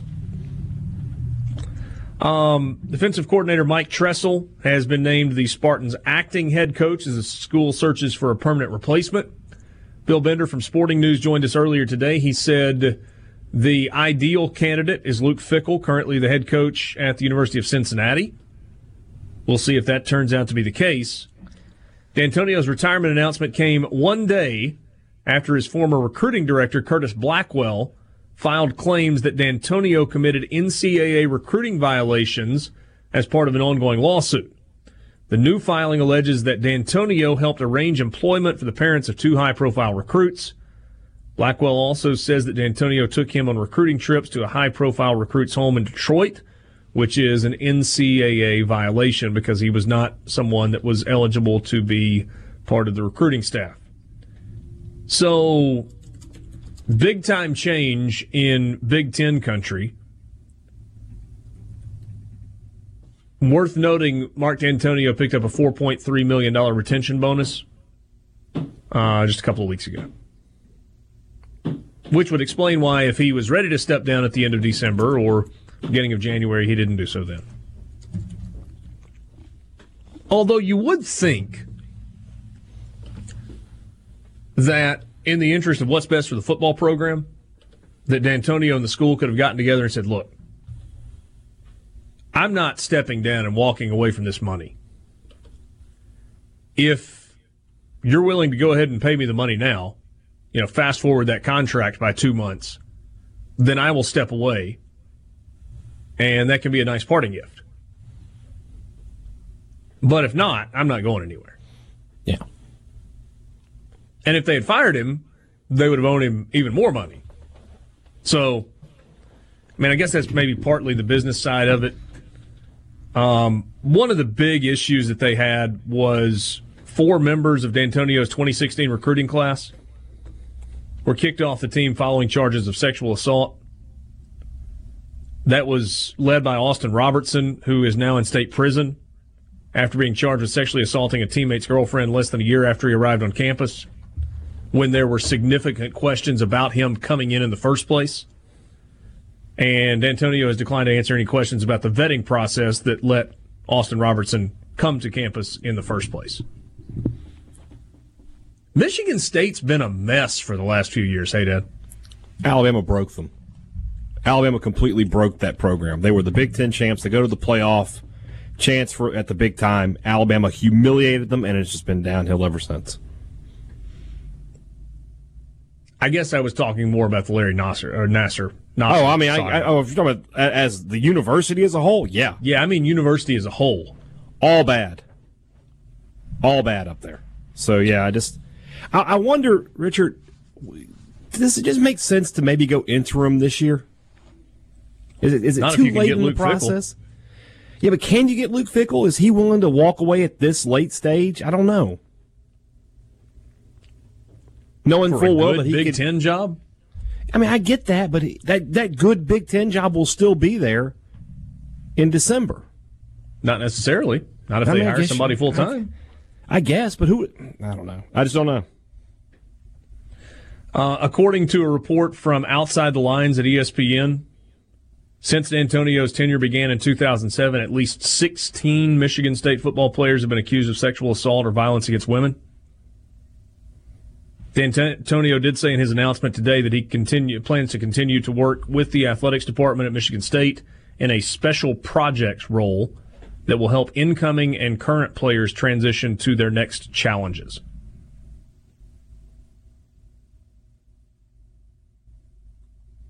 The timing on this is really tough for Michigan State, which is the point you were making just a second ago, obviously. Yeah.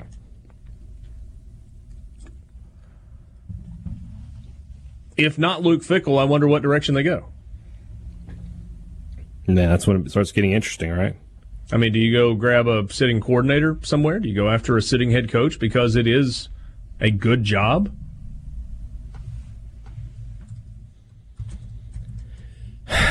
I just it's so late. I mean, it's it's it's it's it's February. It's gonna be February.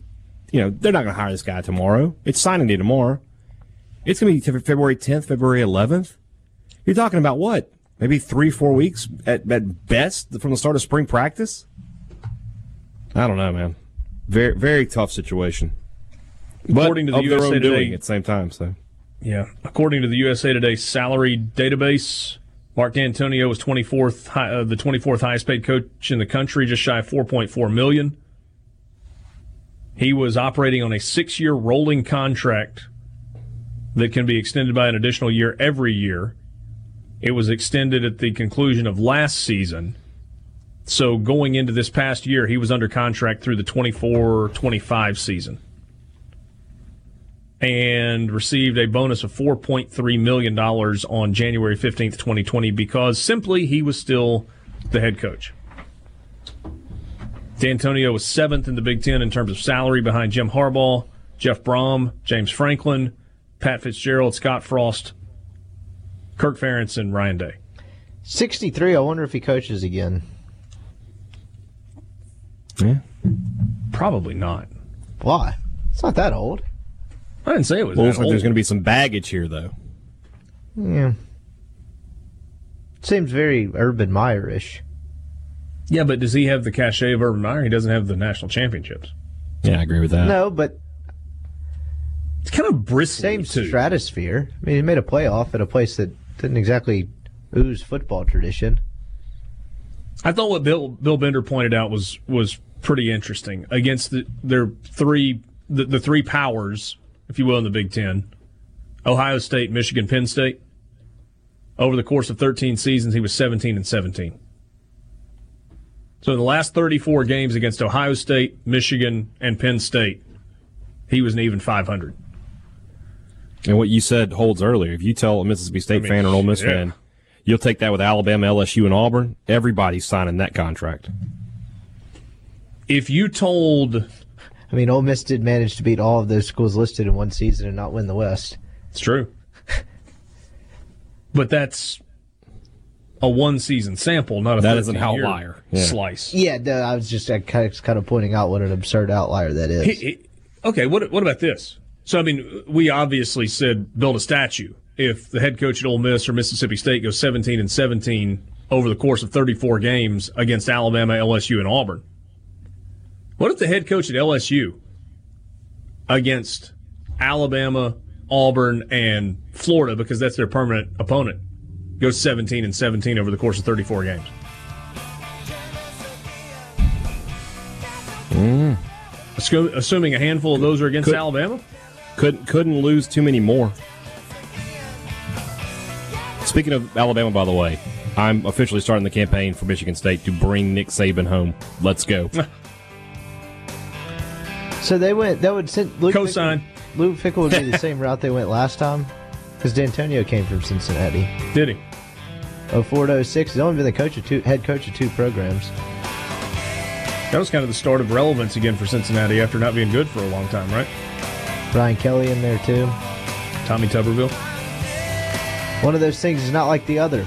Sports Talk Mississippi with you. That's your college football fix driven by Ford and your local Mississippi Ford dealers.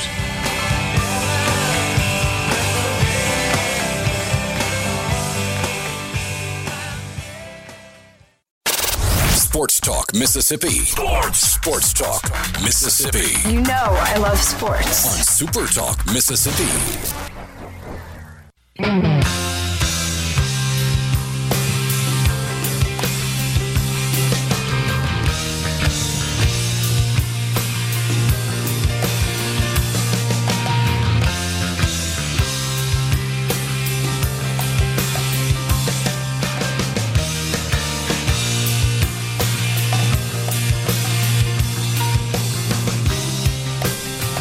Sports Talk Mississippi with you.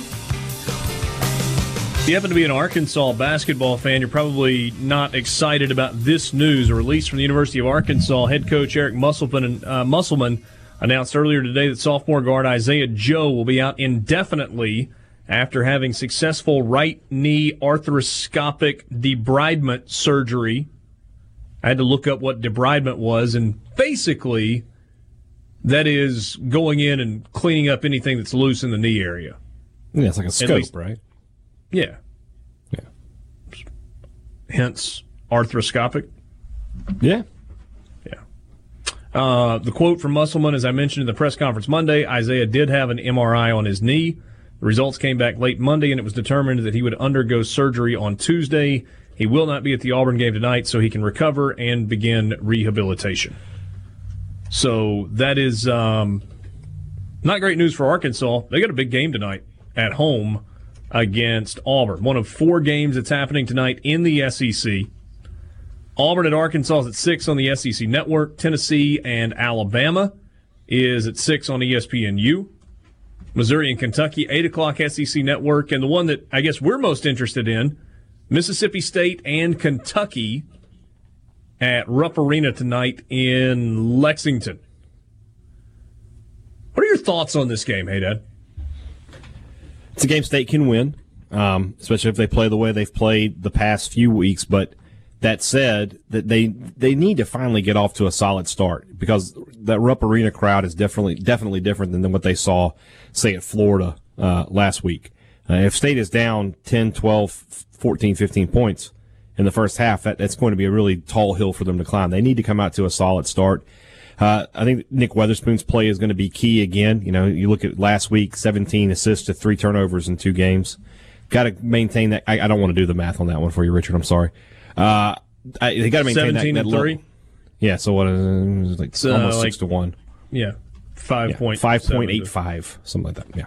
Yeah. Uh, they, they they need they need him to play well. They need him to you know not turn the ball over and and to, and to find Perry, find Woodard, and find the shooters Carter and uh, and Stewart.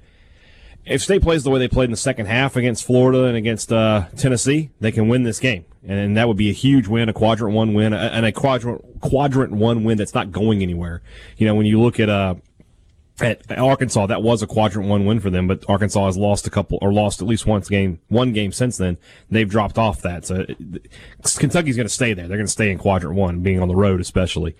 So be a good tournament resume. I mean, if they if they win this game and they beat Vanderbilt on on Saturday, I feel like we can start getting away from are they going to make it and start talking about seeding a little bit. But you know, yeah. winning at Rupp is is no. Uh, no easy matter. They've only done it uh, five times in history and haven't done it at all since 2009. Kentucky's a six and a half point favorite in the game. Six and a half point favorite. Uh, totals 139 and a half. So, you know, prediction that the game will be played in the high 60s, low 70s. Does that favor one team or the other? No, I think both those teams can can win. I think both of these teams can win either kind of game. I think both of these teams could grind it out if they needed to, and I think they could get up in the 80s if they needed to as well. Especially the way State's been playing recently, they can they can definitely score. Um, I think it's going to be a, just a, a, sort of a in the middle there. You know, 70. I think my prediction was Kentucky 74, MSU 68, or something like that. 74 68. So you would take Mississippi State to cover? Six and a half? I feel like they could cover that. Yeah, I would. You got a thought on that, Rippy? I mean, that's in that coin flip range where state, uh, yeah. like state could be down two and foul and all that. I agree generally with the sentiment. Yes, I think it will be close to the end. ESPN's basketball power indexed matchup predictor gives Kentucky a 67% chance to win the game, rounding. Mississippi State a 33%. 33.3 uh, repeating percent. It's not really a bad percentage for being on the road, considering the arena and venue and everything else. Against a ranked team, especially, yeah. Right. Yeah, looks like maybe the number's gone to uh, seven as well.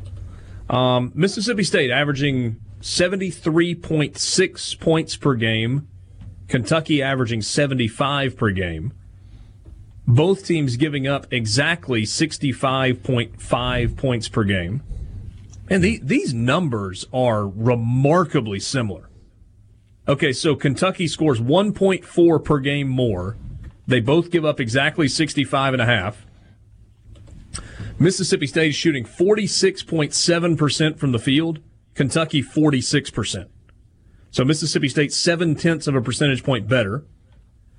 Mississippi State is averaging 38.6 rebounds per game. Kentucky 38 rebounds a game. Kentucky is four tenths of an assist better per game, 14.2 to 13.8. That's Sorry, I know it's a bunch of numbers, but I'm just trying to illustrate how close they are. Yeah. Statistically. Blocks, Kentucky 5.1, Mississippi State an even 5. Steals, Mississippi State 5.9, Kentucky 5. I mean, just statistically, a really even matchup between these two teams. Yeah. And you know, last State, five I mean, games. Hey, here's one yeah. more for you. Last five yeah. games, Kentucky four and one. A win over Arkansas, a win over Georgia, a win in overtime over Texas Tech, a win over Vanderbilt, and a loss at Auburn. Mississippi State last five games four and, and one. A win over Georgia, a win over Arkansas, a one point loss to Oklahoma, a win over Florida, and a win over Tennessee. It's crazy how State's season right now is sort of defined by two buzzer beaters, both of which went against Mississippi State. Either one goes State's way, and we look at. I think we really look at this team in a whole different light. And right now, I think we all think they're pretty good. But if they had beaten LSU or beaten Oklahoma, we I think we would already be moving on to that. They're going to get in discussion. Where are they going to be seated? All right, hey Dad, let's do this for a second. So Mississippi State sitting at 14 and 7 overall. You remember 1st mm-hmm. 12 games of the year, first 10 games of the year, whatever the number was, no Nick Weatherspoon. Right.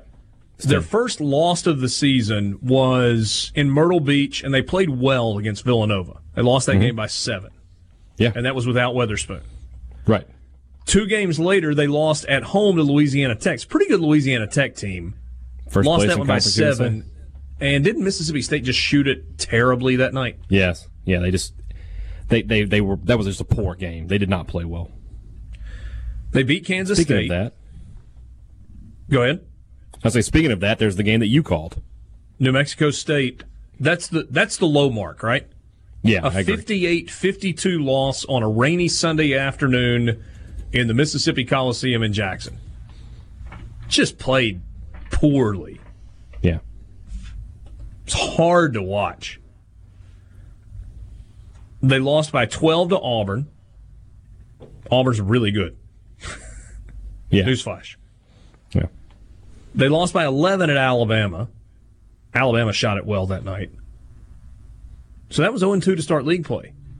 Mm-hmm. And then they lose a one point game at LSU, and so they start league play 0 3. They've ripped off five in a row in the league mm-hmm. Missouri by a million, Georgia by a million, Arkansas by seven. They had the non conference loss to Oklahoma, but then a road win at Florida, probably the best win of the season. Would you agree with that? Yes. Because it was on the no, road? No. Because it was on the road, yes. I think they played better, though, against Tennessee. I would agree. No, I would agree with that. Absolutely. Absolutely. But in terms of like win What the- quality, Well, yeah, because that's a quadrant one win for them. That's probably going to stay one. I don't, I don't see Florida dropping out of the top 75. no, no, no, no, no. In fact, I think Florida's about to go on a run.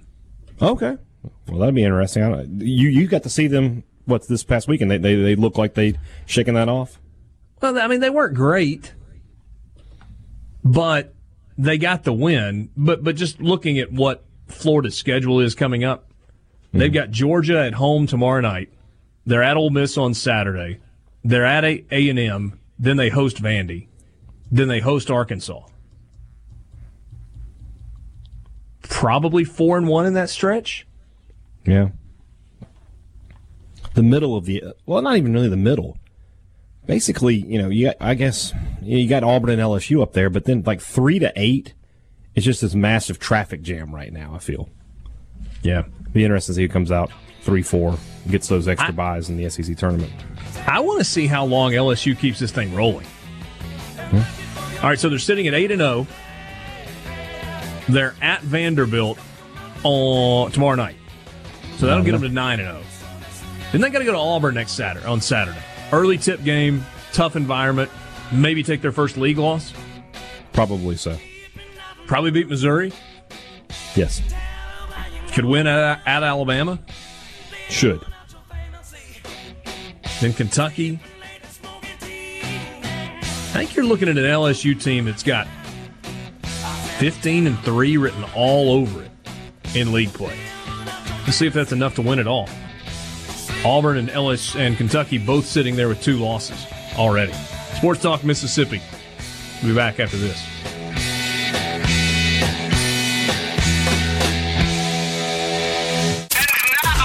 Sports Talk Mississippi. Sports. Sports. On your radio and in the game. Super Talk Mississippi.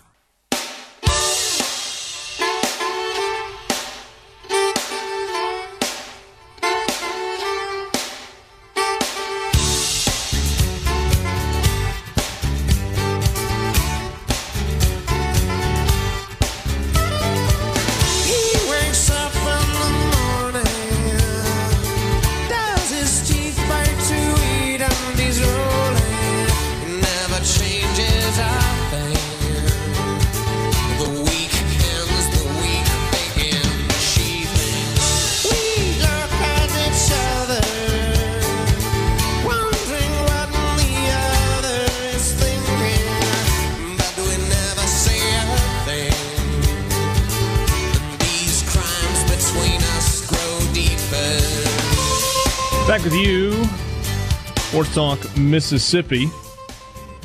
Richard Cross, Will East in for Michael Borky, Brian Haydad, and Brian Scott Rippey. Thanks for being along with us for the ride this afternoon. So we got the news yesterday, Haydad, that KJ Costello is coming to Mississippi State. Right after you left, it became official, and it looked like it was about to become official. Yeah. Um, I went back and pulled his numbers. Um, 2017 as a sophomore, he played in 11 games, completed 59% of his passes, 1,573 yards, 14 touchdowns, and four interceptions. So, from what I could tell, did not play as a freshman That was his sophomore season. Yeah, redshirted as a, well. I think that was his redshirt freshman year. Okay. I was looking at whatever the football stats website was. So eh, yeah, don't don't don't get off on the years because we know he's got Right. two years left to play at Mississippi State. No, No, that's not right. He is a Yeah. graduate transfer with one year to play. one year. Yeah, Chase I'm just Bryce making stuff years. up. Is that okay? You, you got any problem You know with me what? just randomly making things up? I think we we've hit a, a, a breakthrough on the show. You made up a positive thing for Mississippi State there. Nah. If KJ Costello had two good things, two It years, was a lie, but I'm sorry. but it was it was positive. We are we are making progress. I love it.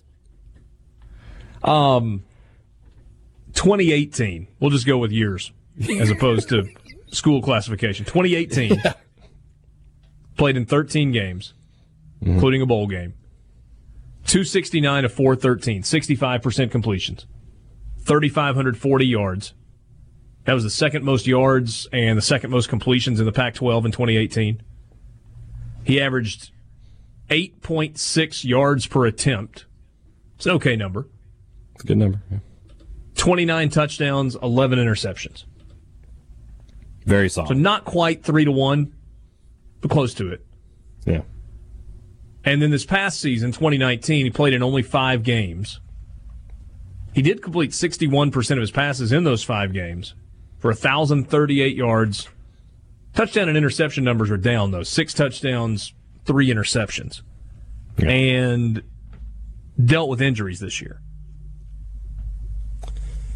And not just Right. him, but that entire Stanford team. Yeah, dealt ev- injuries. everybody on Stanford's team got hurt last year. They they really had some some big issues as far as injury go. I mean, that's why they, they went they went from nine and four to four and eight. Yeah. Somehow beat Washington though. I don't know how. See if Stanford has a bounce back here. They have, I think, I couldn't. Don't again. Let's not get hung up on numbers here, but I think the number is twelve of how many grad transfers they have in the portal right now. They just have a ton of their depth leaving, and I think it's this grad school thing. To go get a jump on grad school somewhere else while somebody else is No, still no. paying the bill. They did no. They they were not accepted into Stan, Stanford. Unlike Vanderbilt, makes no exceptions evidently, and so these guys weren't able to get into grad school out there. Oh. So they finished their undergraduate eligibility, didn't mm-hmm. get into the MBA program or the Or master's whatever, yeah. whatever program. And now they're they're all headed out into the into the world. And so in you know, unless they just want to, you know, most of those guys aren't interested in just taking throwaway classes, I guess. Right. Stanford may not even allow that. That's very possible too. Yeah. So, um, Ole Miss released information today. They will start spring practice after spring break is over. So it's a mid March start for spring practice. They will practice according to the schedule that they released on Tuesdays, Thursdays, and Saturdays. And they will do that for five consecutive weeks, and it will culminate with the Grove Bowl on April the 18th. Uh, busy weekend. Softball's at home that weekend. Baseball's at home that weekend against Vanderbilt. But a little bit different look this year. All right, so you, you, you can't talk out of both sides of your mouth on this. You, you can't laugh at spring game attendance and say it doesn't matter when you've got none and other people have a bunch. Similarly, if you have a bunch and other people have none, you can't go, oh, well, spring game attendance is a big deal. you kind of got to be one way or the other. But Ole Miss is attempting to put together a pretty big setting for the spring game. They're going to play it under the lights. Saturday night, 6:30 Grove Bowl game to culminate spring practice under Lane Kiffin. It'll generate some buzz, right? Right, Rippy? Yeah, I think. I wonder how much of that is. Well, what I, I imagine the baseball games during the day that day. If I had to take a guess, 2:30 against Vanderbilt. and I wonder like if that's like how much that will help attendance and people getting there. Go to baseball and then go to football. I just meant if you wanted to get up for the spring game in general, like having a couple extra hours to get there from wherever you're going, or maybe it works the opposite way. I'm just curious. But yeah, I think it'll be interesting. It'll be something new. I, oh, people will post photos of how many people are at each spring game and use it as internet fodder throughout the summer. Should be great. Rippy and I will rip on each other mercilessly about the others' spring game attendance. I guarantee it. That might be one sided, hey, Dad. It could be, yeah. State's at three on on Super Saturday. So I, I I think last year well last year remember there was a rain out, so they played the game the spring game and the baseball game at the same time. But the year before right. that, the spring game was early and the baseball game was after that. So So I assume there'll be another 11 a.m. kick for Mississippi State for the spring game, I, if I had to guess. I don't know for sure. because baseball's at three that day, right? Yeah, correct. Last year, Ole Miss's was at like two or three because I remember I was a baseball double he- double header against Florida, and I was there for one game and missed part of the second one or something like that, and went to football in between. I didn't even go to the spring game for state last year because they were at the same time. And I, was- I, I remember talking to Will. I was like, "You want me to go to a practice? You want me to watch this top five baseball team play?" And we were we were in agreement that the baseball team was probably more important. Rippy, you look like you have something you want to say. You disagree with that? No, I'm just trying to remember that that day felt like six days. I do remember that. It was very gray. Well, that was that was the weekend that I was supposed to go to California to do a one-off television baseball game on ESPNU between Cal Poly and Cal State Fullerton in San Luis Obispo. Ooh. One longboard cover charge to get in Which that is, bad boy. by the way, Mike Leach says it's one of the most beautiful places on the planet, San Luis Obispo. I've also heard that. But it was crazy, right? So I was going to go to one game in California, but then with the threat of the weather that they ended up having, they weren't. I think Tom Hart was originally scheduled to do the baseball game, but he was also doing football, and they weren't sure if he was going to be able to do both. So I ended up staying here and doing TV for two baseball games.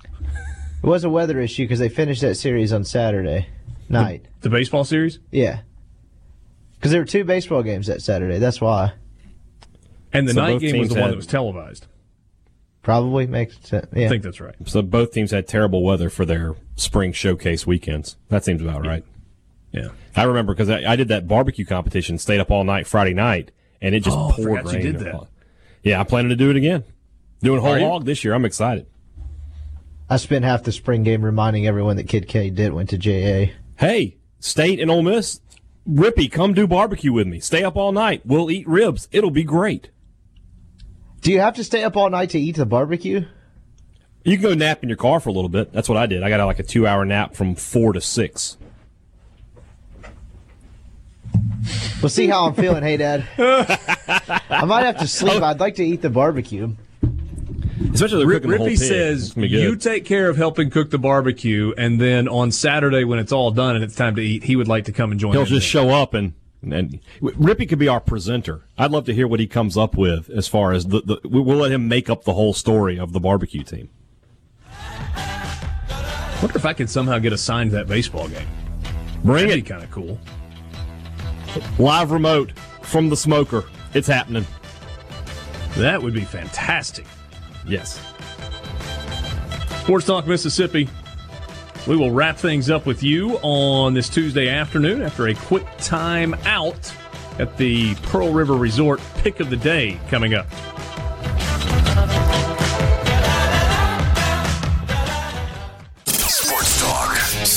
Talk Mississippi. To the junction, in the grove, and to the top. Sports Talk Mississippi on Super Talk Mississippi.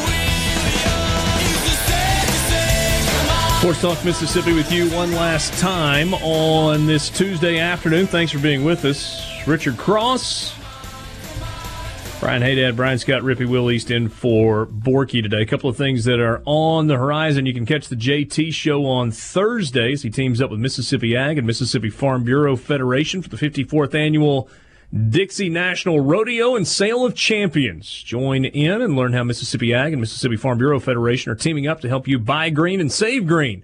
Ag up, tractor up, and rope a deal at Dixie. And also on Friday, you've got both the Gallo's show from 6 to 9 and the JT show from 10 to 1. I'll be in for JT on Friday uh, at the Ole Miss Student Union. Uh, discover how Ole Miss is a leader in growing the state of Mississippi locally and nationally through education and opportunity. It's presented by the University of Mississippi's Insight Park and Baptist Memorial Hospital, North Mississippi, and TVA. So that's coming up on Friday. Uh, really big part of the day on Friday. So looking forward to that. And You said you- you're in for JT as that well. day? I am. You ready to talk some politics? Uh, I think we're we we may a little bit. I think it's going to be more economic Will you- development and the center Will you have Rippy on as a counterpart, as like you know, fair and balanced, equal time? I'll take two segments. representing Bernie and his support. The radical left. Yeah, I got to read up on this caucus app stuff, and I'll uh, I'll have some content by Friday if you give me a chance. Okay. hey, Will, can we put that under advisement? Yeah, I'm- to I'm Alex writing about it that down from a right scheduling now. standpoint. Yeah. Please run paid programming during that. Okay, I got it. I like it. I like it. No, it'll be fun. Um, Paul's got uh, some guests, and I do as well. We'll talk to some of the state representatives, state senators, some of the students that are part of the uh, uh, Center for Manufacturing Excellence, and um, I think Keith Carter is going to stop by and join us at uh, at one point as well. So it'll be a mix of some serious stuff and some light stuff, and maybe I'll dip my toe into the political waters. Hey, Dad. Paul's going to have uh, my cousin Mike Barkett on with him on Thursday at eight oh five. That's your cousin? Yeah, That's awesome. How many cousins do you have? a lot. Big family. Do you not have a lot? No, I don't. I only have cousins on one side of the family, actually. Well, I don't know what to tell you, man. You're missing out. Cousins are great. if you like them. Yeah, but yes, Mike Barkett is uh, is my cousin. What does Mike Marquette do? Uh, well, he'll be uh, he's the president of the Mississippi Construction Education Foundation. There you go. He used to be the principal, uh, I believe, was he the principal or the bar- baseball coach, one of the two, at St. Andrews, which is funny because that is St. Aloysius' sworn rival back in the day. so, Uh, Jason says, I kind of think State beats UK tonight. The way they've been playing versus how Kentucky has been. Maybe. Here's another message. Book it. State gets the W outright tonight. put them on the board. Um, Keith and Vaden. Hey, Dad. Heard you say that you don't like hot dogs because of what's in them. Well, if you like cheese, don't Google cheese mites. I love cheese, so I will not be Googling cheese mites. You don't like hot dogs? I don't like hot dogs. I said it. I just don't like them. It's okay to just Me- sometimes be wrong. Hey, Dad. Yeah, give me a, a, a delicious grilled smoked sausage. That would be far. By the way, that cinnamon toast crunch donut was uh, pristine. Was it good? Yes, it was looked very- good. It looked good. It looked It good. Uh, any So- donut that has How was the cereal heart on top, after it? I'm, I'm down. I with actually I went to the zoo afterward and I walked probably two to three Walked miles. off. so it was actually uh, pretty good uh, fuel and energy. How was the barbecue? That was the better question. That was a big old sandwich. The barbecue was very good. Enjoyed Yeah. that. I think the donut may have been better though. Ooh, all right. But like the guy was like, "But you see the ice cream coming out?" I was like, "Yeah, I'm a fan of it." And he's like, "All right, you can have it." So it sounded like if you didn't like the ice cream, you couldn't have the donut. I might I might have had to lie in that situation. Or They didn't have You a have, Lucky uh, Charms donut ready to go. You have They had, they had a Lucky Charms donut and a Fruity Pebbles donut. Oh, I could have gotten them all, man. Jeez. Yeah, then you would have just had the coronary, right? I'm a very manly man. I know I, I can handle my sweets. Fair enough. Yeah. Fair enough. Um, you have fully embraced Top Golf. Yeah, I went twice now. I'm a regular. Uh, maybe I could get like a membership card. Maybe I'll start bringing my own sticks, start cleaning them there, You can't be that guy. giving lessons. Pearl River Resort pick of the day. Pearl River Resort pick of the day as we wrap things up. Brought to you by the Sportsbook at Timeout Lounge. Mississippi State on the road against the Cats, getting seven. Let's take those points and uh, take it to the bank. You like the sound of that, hey Dad? I do. I do like the sound of that. There you go. That's your Pearl River Resort pick of the day. Mississippi State getting the points on the road tonight at Rupp against the CATS Cats, Cats, Cats. Enjoy your Tuesday night. We'll do it again tomorrow in about 21 hours. 3 o'clock, Sports Talk Mississippi.